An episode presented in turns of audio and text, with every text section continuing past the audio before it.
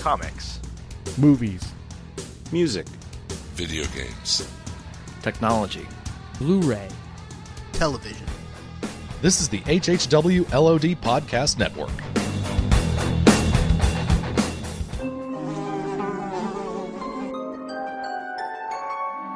The world we know is gone. No internet, no GPS, no text messages, no podcasts.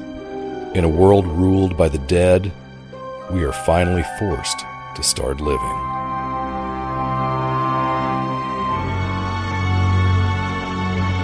Welcome, everyone, to the Walking Dead TV Podcast, episode 304. This is Russ, and joined with me are Daryl Taylor. Hello. Aaron Newirth.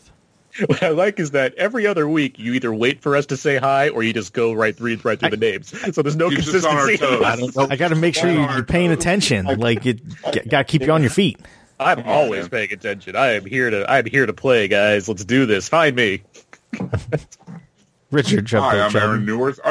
Damn it. Let's start it over. Let's take it over. Take two. Do it live. I'm Daryl Taylor. Hi. Oh, damn it. Take three. Again. You're not prepared. Why is Jim pulling a Get Out on this podcast? I don't know. Oh, yeah. How do you think of it now? I just want to make this joke before we start on the episode. Mom, can we have stormtroopers? We have stormtroopers at home. Yes. Sorry. Go ahead. That's how I felt about these guys. Yes. So it is a full house, as you can hear. Food club stormtroopers. Richard jumps out children. I did say that. He did. Yeah. He did. He's there. Rich is there. I got caught up at the gym stuff. I'm sorry. I've just been sitting with my finger on the applause button, but now I'm just not even sure if I'm going to use it. Guys, I'm in a good mood. Cut that out. Okay. So here we are. Put the children back in the box now. That's right. Oh. All right. Do we have any news? We don't have any news. I didn't see anything about the Rick Grimes movies. Yeah, not yet. Rick Grimes movie watch continues.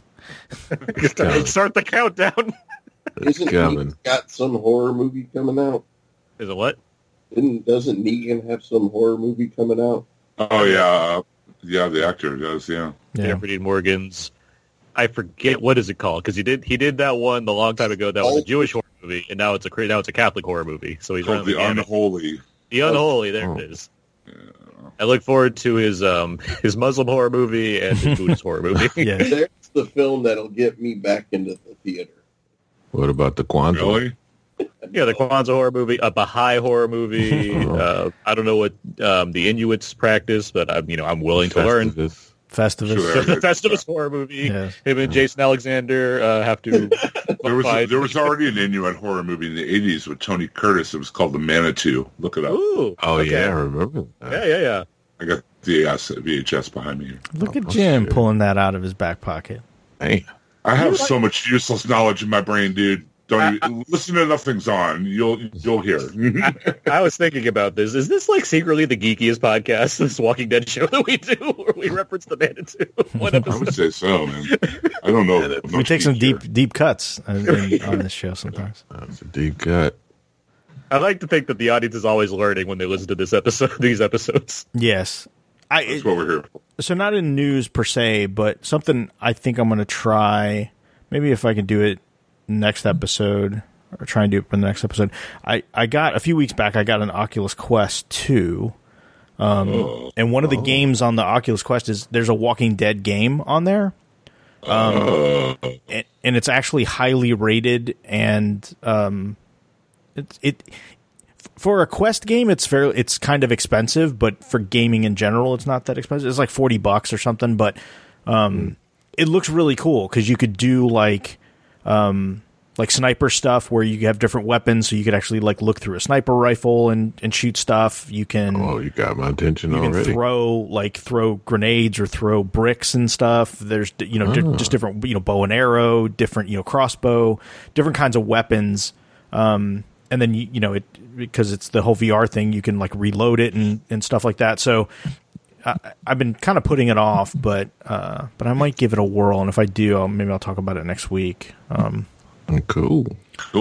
I do have some tangential news, if I may. Please. About another Robert Kirkman creation that's coming out this week. Oh, yes. With Academy Award-nominated Steven Yeun as Invincible. Yes. Uh-huh. And the cast, the reason I mentioned it, not only is Steven Yeun from Walking Dead on it, but also Lauren Cohan, Chad Coleman, Michael Cudlitz, Lenny James, Ross Marquandt, and Sonequa Martin. How would they land all those big names? And Academy Award winner J.K. Simmons is also not a part of the Walking Dead. And don't forget Mark Hamill, too. Mark Hamill. How did they not get... Carrie Payton's got to be doing a voice for that show, right? Carrie Payton is doing a voice in that show. I was going to say... Yeah. Sandra Oh is also... It was created by Robert Kirkman, the same dude. Yeah, it's a good 3 episodes so far. Yeah, I've seen the... I'm taking them slow because I'm taking notes because I'm going to be reviewing the show, but I've seen the first 2. And Invincible is like pretty much my favorite comic series of all time, so I'm very happy with what I've seen. I love that series. I have all of the hardback editions. I like it more than The Walking Dead as far as Kirkman stuff goes. It's a great comic, and you know, the series has this. I mean, for the rest of us mortals who don't get screeners, it comes out March 26th. Yes. So it'll be the first 3 episodes all debut on the 26th. Yeah. Oh, that's cool. And they're long, right? They're like 40-minute, 50-minute episodes? Yeah, it's like an hour show without the commercials. Nice. Yeah, pretty much. Kirkman was on Kevin Smith and Mark Bernardin's Batman Beyond this weekend. I watched that, and he was talking about that. It's going to be, and it's pretty much, he said, what Amazon's new, or the formula they're going to go by from now on. Drop 3, then 1 per week. That's cool. Yeah. Apparently it worked really well with The Boys, and so they're going to start doing that with the podcast. Yeah, I'm very psyched to see it. Yeah, for sure. Yeah, I'm very, very pumped for it, too. Comics are great. But anyway, let's talk about Kirkman's other creation. Yes. The Walking Dead. This is episode 20 of season 10. That's right, episode 20. Splinter.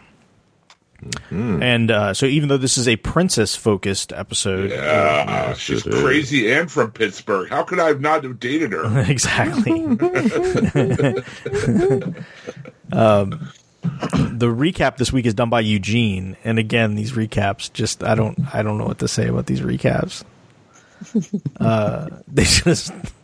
They just seem like the strangest, most disinterested. It could have been. This recap had the chance to be more Eugene. They're like, no, yes, going to read. I was like, that's a disappointment. Yeah. The way Eugene, I don't know, the cadence of his, I don't know, it just reminded me of Merle Haggard whenever that he would recap the beginning of a Dukes of Hazzard episode.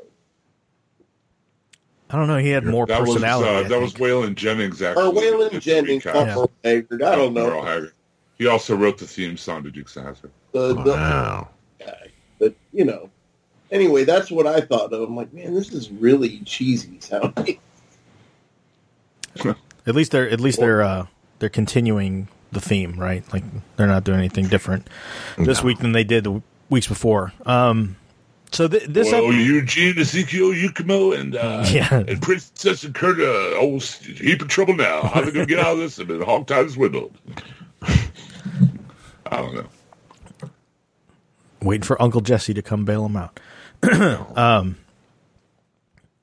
This week is kind of a princess perspective episode. And again, filming during COVID, I think a clever way to handle some of the story. I didn't think that we would really come back to the main story of the show.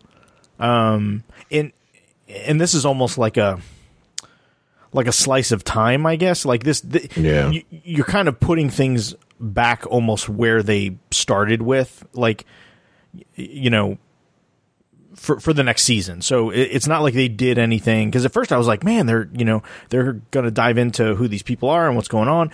And then when you get to the, we'll get there eventually, but when you get to the end of the episode, they kind of put the pieces back where they were kind of at the start of the episode. So this is a nice little detour. But again, I think the focus and the purpose of this is just to give us a little more perspective and a little more history and information on the character of Princess, because, you know, obviously of all of them in this episode, she's the one we know the least about. So, yeah, I love how she says Yumiko. What a twist. Yeah, the second they threw her in the train car, it's like, okay, so we're going to be in here the whole episode. Like, I didn't think the status quo was going to change very much based off just the nature of the show, these episodes right now, and just, yeah, that makes sense. We're doing specific episodes. Might as well do one that's focused on the newest character. It's just the right way to go as far as she's going to be a factor in this next season, so you might need to know some things. Yeah, I mean, even my notes for this episode weren't, I mean, they're barely a page, so... But it's the episode starts kind of where we ended last season, where they all are surrounded by what are conceivably these stormtroopers/Commonwealth, conceivably Commonwealth soldiers. It is funny, the whole stormtrooper vibe. I mean, Jim, you mentioned it before we got started, but you definitely got a real stormtrooper vibe from the whole like chatter as they walk around. Oh, to, yeah. You know, never really kind of seeing their faces, except for the one guy. I was waiting to hear what the A numbers were. Huh? You cut out there, buddy. Yeah, you went low. I was saying I was waiting to hear what their TK numbers were. Yes, yes. That'll be the next... that was a Star Wars joke, everybody. Yes. Instead of the 501st, they'll be the whatever the Commonwealth... you have to build your own armor to be a part of it. Ask me. Food Club Stormtroopers. Yes. Just as good as name brand. Kirkland Troopers. Hey, all they needed was just the... Like, remember when you were a kid and if you bought generic anything, it was just the white can with the military lettering on it. You know, they just you know, needed like soldier or something across the back. Anyway, so the episode starts again where we kind of left things off last season. They're all surrounded, asked to drop their weapons. They're all being gathered up, and Princess tries to make a play for one of the soldiers' guns, who quickly moves out of the way, and then Yumiko tries to, you know, they try and go after her. She tries to stop them from doing it, and Yumiko gets smacked in the head with the butt of a rifle, and then they all get separated. And that whole bit with her making a jump for the weapon keeps playing over and over again. What did you guys? Did you guys make anything out of that? Was that them trying to say like? She was trying to relive that moment in her mind of, like, she made a mistake, or she made a mistake. Oh, those are not. She made, and it got somebody hurt, and she didn't want that. She's got that. I mean, she's had any number of mental issues where you just hold on to something, you know, over and over and over again to the point where she can't turn it off.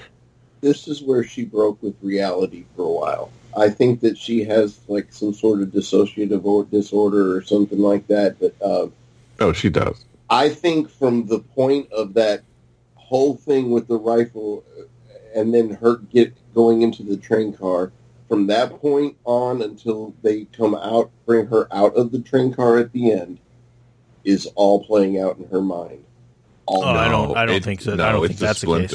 I think it's when she looks at the splinter...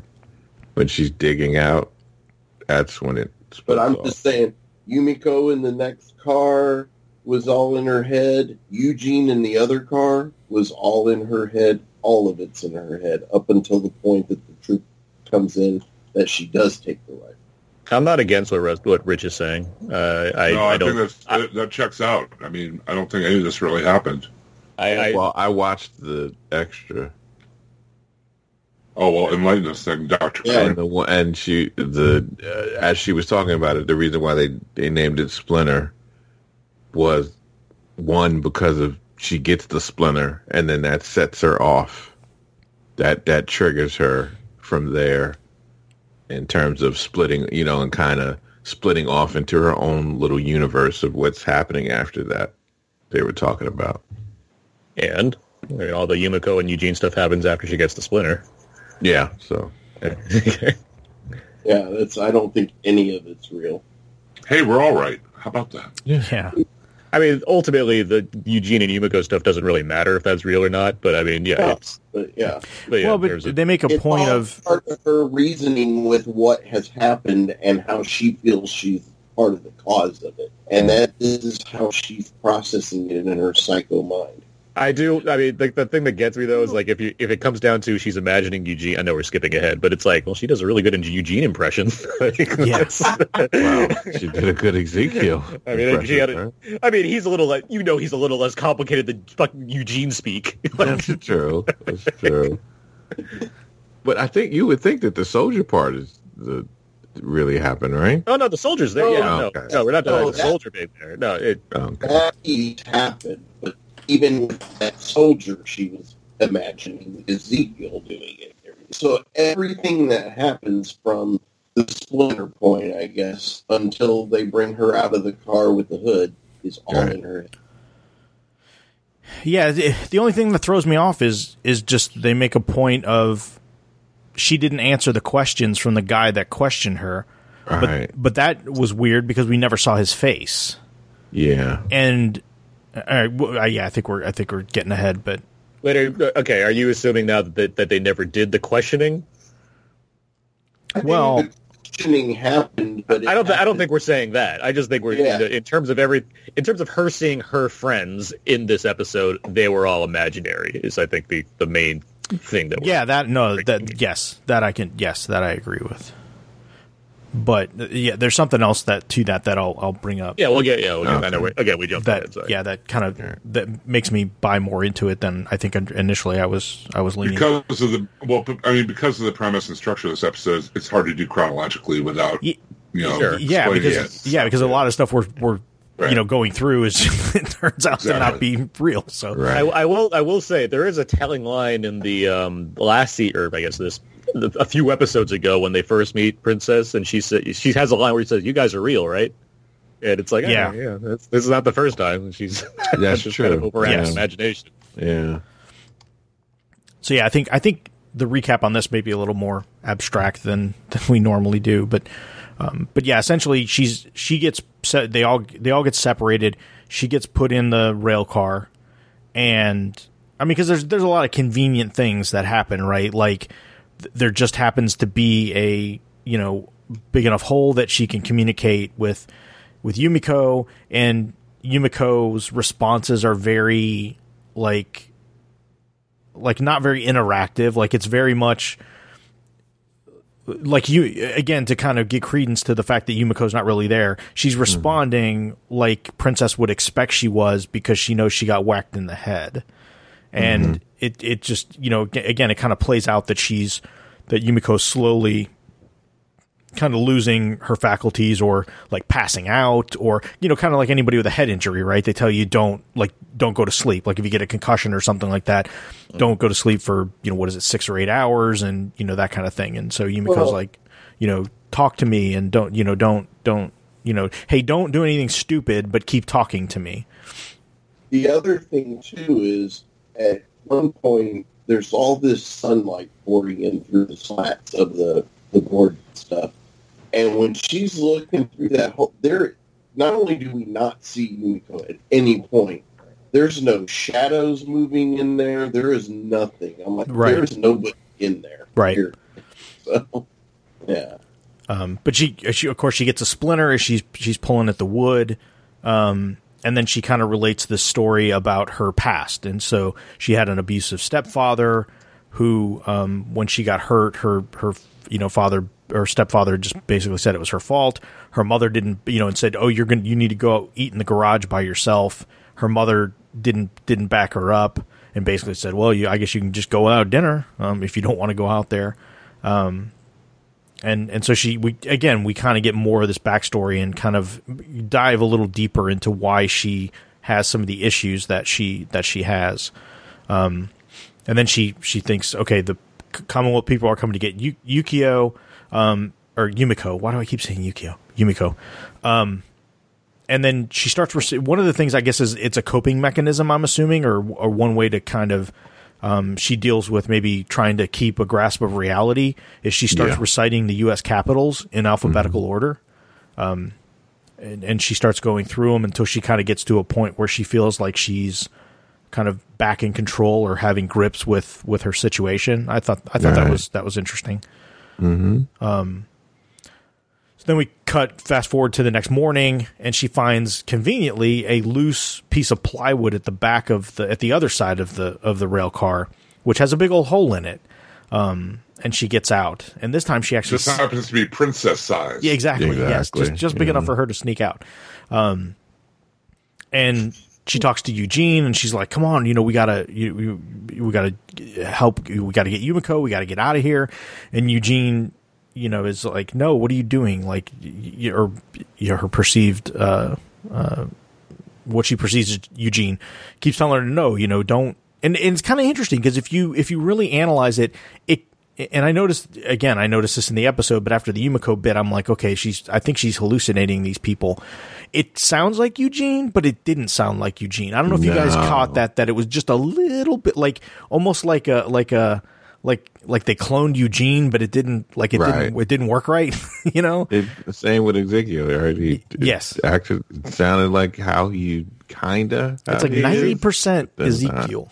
The Ezekiel one was clear to me as far as like we'll get there, but like when he popped up on that roof, I was like, well, that seems off. But then the episode did a good job of convincing me to like, okay, I'll go along with this. But then I was like, okay, no, it is a trick.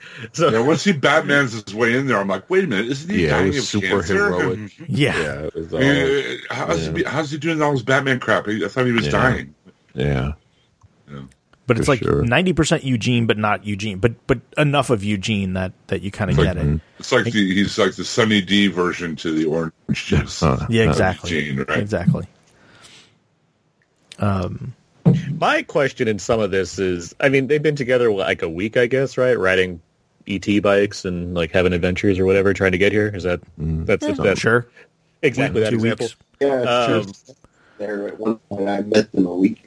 Yeah, she says like a week ago, right? So, granted, she hasn't had like people in her life for a while. I just like she seems so intense about Yumiko, and like I get she felt guilty and whatnot. Just like she was acting as if we've been like watching her for 10 seasons with these characters. Like I can't leave my friends. And like, okay, I get we're taking a little bit of shortcuts. Like I can forgive it. It's not like beating on me on this, but it's just like she's really intense about this thing.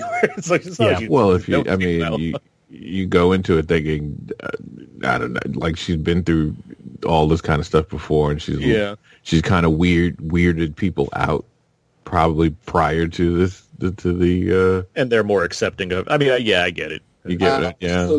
The idea that she's been let down by women in her life, her mother probably let her be abused and all of these other things, and she's probably, I don't know, but I just get the sense that she has not had good people in her life at all, and Yumiko, our group, is the first one probably in a long time to not just show interest in her, but be nice to her, and then what happened with Yumiko, she feels guilty from. So, like, she now feels this. I mean, you see when she tries to escape later, or she met people and it's been so far it's okay, and then she weirds out like she did with the soldier later on in the episode, and they kind of don't even want to be around her after that.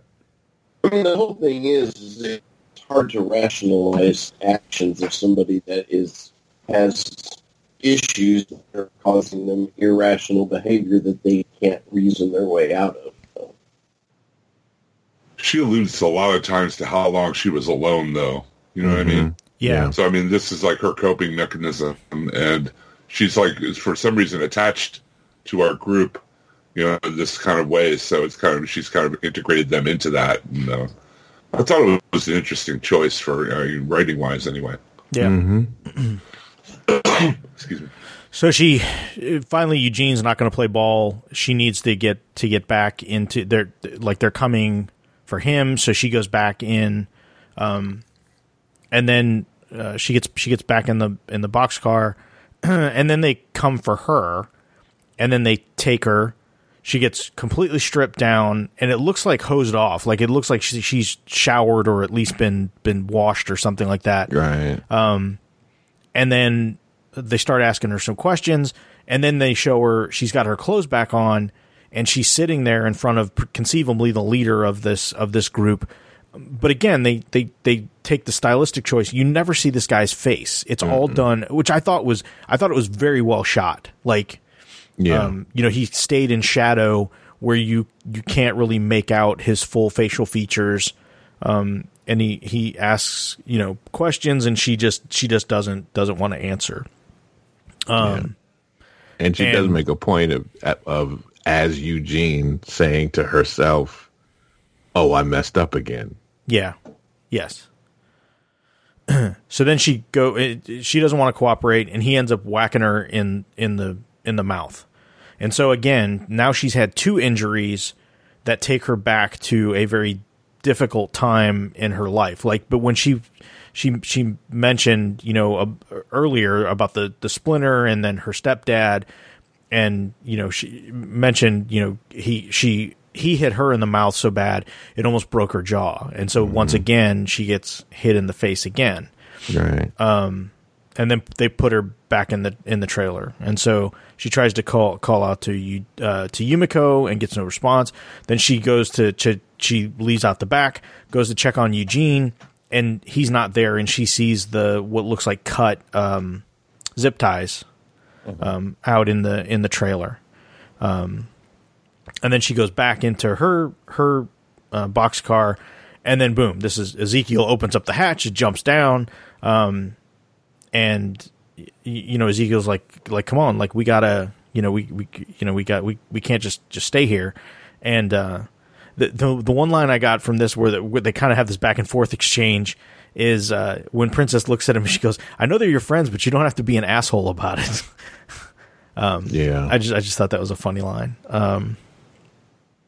And then, as they're arguing over what they can do, at that point, one of the guards comes in with a machine gun, and the next thing you know, Ezekiel knocks out the guard, and the guard tries to convince him that he's a rookie. Look, the rifle's empty, and he uses the empty rifle trick when she goes to check on it as a means to attack him, and then what looks like them getting the upper hand on him, and then it looks like Ezekiel is just going off on this guy and just beating the crap out of him, and then it just kind of cuts. We get the weird cuts and the blood splatter, and then she looks down at her hands, and then we find out that Ezekiel's not there at all. That it's been her the whole time. Yeah, it's been her. Yeah, yeah. Sorry. So we find out that's what's going on. Yes. And that it's all her. And then, so she has the rifle. She ties the guy up. She escapes out the back. And she's tempted to make a run for it. And I thought this scene was really, really well done, where she goes to the gate and Ezekiel's on the other gate with the two zombies that are dressed up like the conductor and the engineer, or the caboose, guy. And like, he's got his arm around him and he's having this conversation. And she's trying to focus on he's kind of acting like her conscience to say, like, look, everybody, these are, you don't know any of these people, and everybody around you has mistreated you and been bad. And then she starts to focus on the good people in her life. And that, hey, they weren't all bad. Like, some of them were good. And like, this person was good. And these other people were actually good. And that she can't leave these people that she's just met behind, that there's a good chance that they're part of the the good and not the bad. I thought it was a pretty cool sequence. So she goes back, the guards sitting there with the handcuffs. She takes off the handcuffs, and as she's doing the handcuffs, the splinter that she has gets popped loose from the handcuff when the guy pulls away. And then she tries to bargain with him because he's like, look, he tries to tell her, like, I'm in trouble because of what happened. Like, you got one up on me. I was on probation. I'm just a rookie. Like, I'm nobody. And they're going to see that I got the crap beat out of me and you know, all this happened and I'm done. And so she tries. She also goes through and says, like, hey, it must be the confined space because I have, like, you know, PTSD and, you know, she kind of goes through all of her issues that she has and that she struggles with, which I thought was interesting because she's kind of like self-aware of the fact that, you know, sometimes folks have illness and they don't realize they're ill. Mm-hmm. She seems to understand, like, no, she's aware of the fact that she has some issues. So I thought that was interesting. Just a quick aside, yeah, because the episode's called Splinter. I would have had that thing out of my finger, so I would not have gone to sleep with a splinter in my finger like that. I would have been picking at it and getting it right. It was a big splinter too. It's not like that was a big one. Yes, because that's one where it's like, nope, I'm just going to sit here and just let it be in my finger. I'm getting that thing out of there. But she got it out from handcuffs somehow, I guess. Yes. So she tries to bargain with him and is like, look. You know, you can just tell him, like, I got the jump on you and that, you know, you were able to, you know, get back at me. And he's like, no. And she's like, okay, well, what if I answer the questions? And so it's interesting. You know, we know that, like, from way back in the show, Rick and his group have the questions, right? There's the three mm-hmm. questions they ask and they gauge everybody's answers. It seems like every society or every group they come across has their own, interpretation or their own, like, they have their own questions they ask, you know. Isn't that kind of what every job we've had, any structured job, any kind of thing you join, isn't that the thing? They just ask you questions over and over again. Yeah. Yeah, they also, you know, they aggressively packed her into a thing and hit her a few times. So, I mean, it's a little different. Well, yeah. You know, give or take. I mean, I've had rougher job interviews. So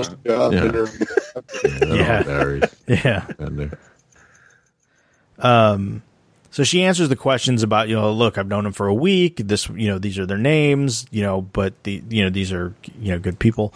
The interesting thing, so, anyway, he says, okay, great. He pulls up the little thing over his face to cover all the blood, opens the door, puts on his helmet, opens up the door and says, okay, you know, we're good. I got what I needed. So clearly this was all a ploy to get the information out of her they wanted.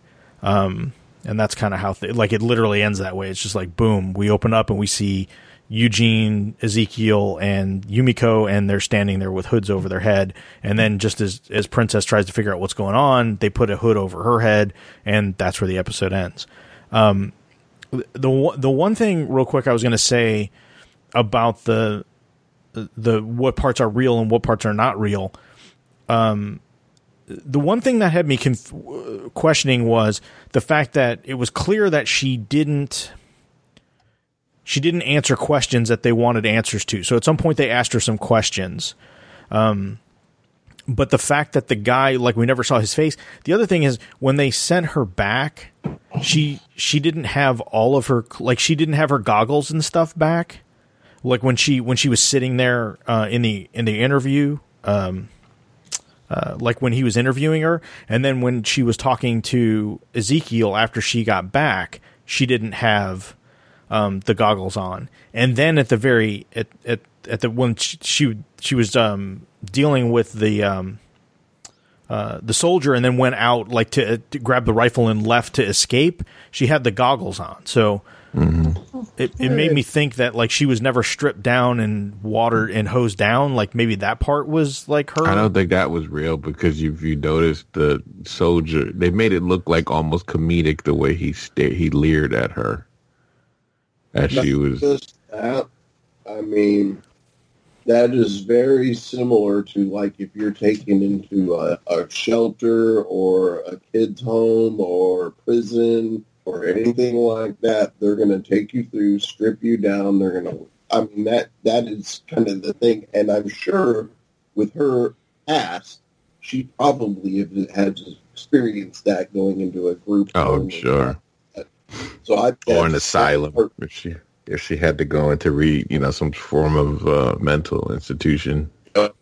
I mean, I just say the goggles thing is like she, I don't necessarily think it's some kind of continuity mistake. She could have just had them on her, but not like wearing, like just attached to her hip or on a, on her coat or something, and then just moved them around or whatever random excuse you can make for it. I don't think it's a way to justify a completely fictional scene that somehow happened. I think the interrogation was there. On top of that, did it look like any of the others had been showered or anything? We didn't see them, so we wouldn't know. Yeah, we only saw them when they had hoods on their heads. And that's a day later, after they were dry. Yeah, I don't know. I think part of that scene was real and part of it wasn't. Some of it was her in her head coping, probably imagining things to avoid the questions, things like that. Well, that's what happens when you have an unreliable narrator. That's right. Yeah. Anyway, I guess we'll have to wait and see. Yes, We'll have to wait and see what comes. But interesting episode. I thought it was a good way to get some more insight into Princess. Just to back up a bit, I'm sorry. I don't think they send the soldier into that train car at random. I think they do it because they tried to interview her once and it didn't work, so they sent a soldier in. That makes sense. Sure, yeah. I feel like I'm not trying to get passionate about this, but I feel like it's fairly clear that yes, there was this part. The only thing that's hallucinatory is her friends. I think that's the only thing that didn't happen in this episode. Gotcha. Like, okay, the presence of them. I totally buy that easily. All right, so since we're at the end of the episode and wrapping up, what do we give Busters for this week's episode? Rich, let me let you go first.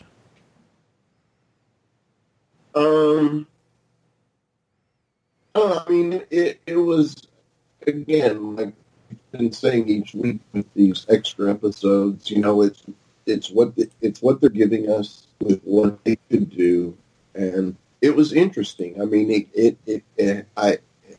made me think a little bit after the episode was over with. We had a good discussion here about it, so I don't know. I mean, I don't think it was anything super great or anything, but I would say pretty middle of the road, so I'd give it a 3. Aaron?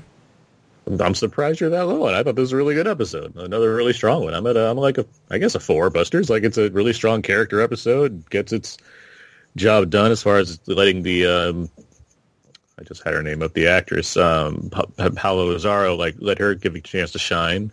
It's still not like breaking the format very much from like what The Walking Dead is, but it does something with it as far as giving us that hallucinatory thing, which we've gotten once with the Rick on the phone.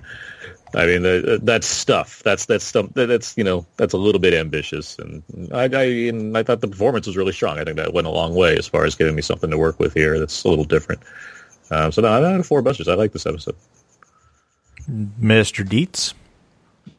I give this a 4, and I'll tell you why. I was really hoping that this little pocket mini season here that they would really like maybe take some chances and do some cool and interesting things, and maybe give us some more like less rote, I guess, episodes. And we've gotten a little bit of that. Last week's was good along that line, and I think this week too with the writing and the way they told the story and stuff was interesting.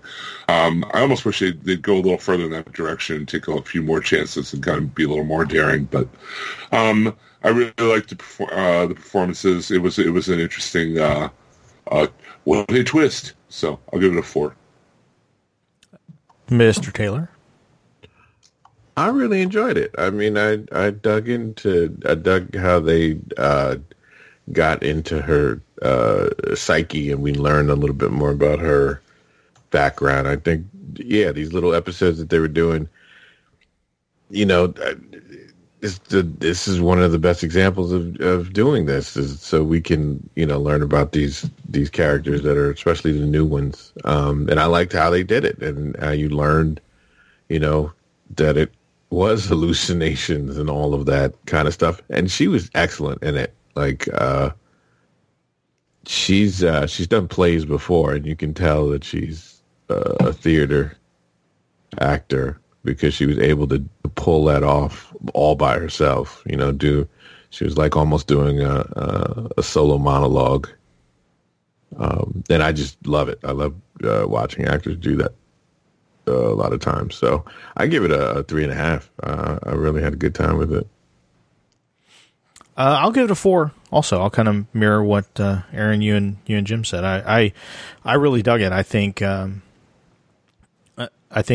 again, given some room to do things outside the norm, like this is a good way to kind of expand on that character in a way they probably wouldn't be able to do in the regular season. So the fact that we got this. This little detour into her psyche and give us a little bit more with her, I think is nice. Cause especially, heading into the final season, there's only going to be so many episodes where she'll have the ability to appear. So it was nice to get a little, get her ironed out.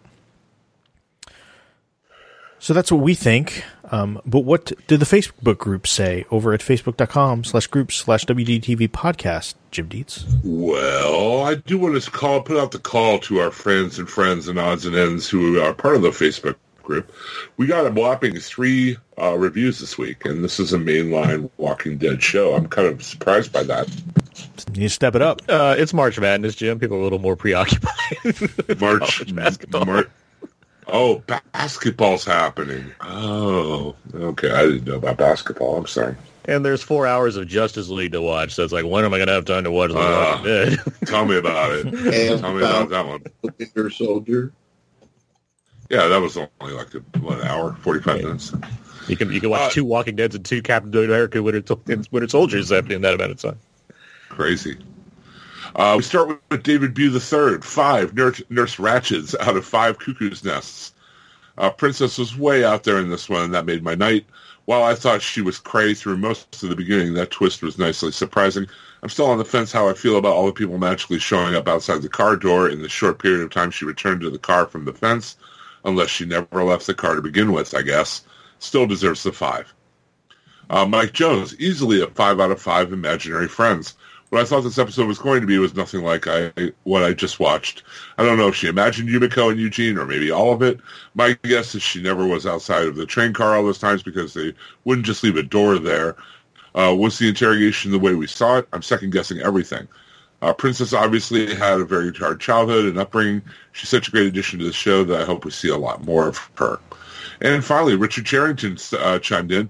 5 waiting for Ewoks to come running out of the woods out of 5. As someone who currently suffers with mental health issues, I can totally relate to this episode. Kudos for The Walking Dead to show it in a lighthearted way towards the end. Would have been even funnier if she had imagined Darth Vader standing out with the stormtrooper-looking guards. Or better yet, like, the Hollywood, or the outside the Chinese theater version of Darth Vader, like the off trademark Darth Vader. Maybe Dark Helmet. Yes. Dark Invader. All right. Well, thanks, those of you that left a comment. We'd appreciate more comments. Or you could send an email, wdtv@hhwlod.com. If you don't want to leave a Facebook comment and you want to email, most of the time we record the episodes Monday night after they air on Sunday. So you have a full 24 hours-ish, to get your comments to us, as well as on the Facebook group. So thanks, everybody, for participating there. I did forget to mention on the Facebook group, you can also read Aaron Newer's weekly review of each episode of The Walking Dead. There's a link there to weliveentertainment.com, where he writes up a timely review, a quick and speedy review of each episode. I'm getting them out right away, guys. It's awesome. You are. Nice. Where else can people see your fine work, Mr. Newirth? Oh, I'm all over the place. You can find everything I write about movies over at We Live Entertainment. I'm also writing at wiseoftheblue.com, occasional work at Variety, and I'm on Twitter at Aaron's PS4. Plus, I host a podcast, which tomorrow, at the time of this recording, celebrates its 10-year anniversary. Wow, congratulations. Nice. I know, right? Congrats, we've been doing this for 10 years. It's ridiculous. That's great. It's called Out Now with Aaron and Abe. We talk about movie reviews on a weekly basis. tune in for our very long Justice League episode we have coming out to iTunes or podcast distributor near you. And since I almost forgot you last week, Jim Dietz, you can go next. You can catch me every week on Nothing's On with Mr. Darryl Taylor, except this week I was a little under the weather. I'm sorry about that. But we talk about the week in TV and movie and entertainment news in our own goofy and shenanigan-filled way. So you can listen to that there at the TaylorNetworkPodcast.com. You can also listen to The Players Club. We just recorded a new one, and I have been remiss in passing it on to Mr. Taylor, but I will very shortly. And you'll be able to listen to that probably this week. We talked about the big takeover, a lot of video game news this week. Microsoft taking over Bethesda, Roblox going public for skadillions of dollars, all kinds of fun video game news. Check that out on The Players Club, also at the TaylorNetworkPodcast.com. Mr. Taylor? Well, Jim already said one of the places you could find me at. Also on Gotham by Geeks, which I record with Russ also every week. And you can look at Taylor Network of Podcasts to catch all the podcasts that are on the network. Mr. Chubtoad? Oh, you can get me at my GeoCity site or my right. All the socials at Chubtoad01, and then occasionally over on the Taylor Network on DC. Follow his group on Usenet. Yeah. Yes. Yeah. Alt.rec.binary. Chubby cake. Yeah. .xxx420xxx . Angelfire.com. Right. There you go. Cool. Now the mirror link is AOL keyword Chubtoad. Oh, yeah, there you go. Oh, now you got it. All right, so until there's no more room in hell and the dead walk the earth, don't leave your splinters in. Get your splinters out. Then that's just an infection waiting to happen, especially after there's no more room in hell and the dead walking the earth, because you don't want to die from a splinter infection. That's just silly. And choose company with princesses in the crowd. Yes. Good night, everybody.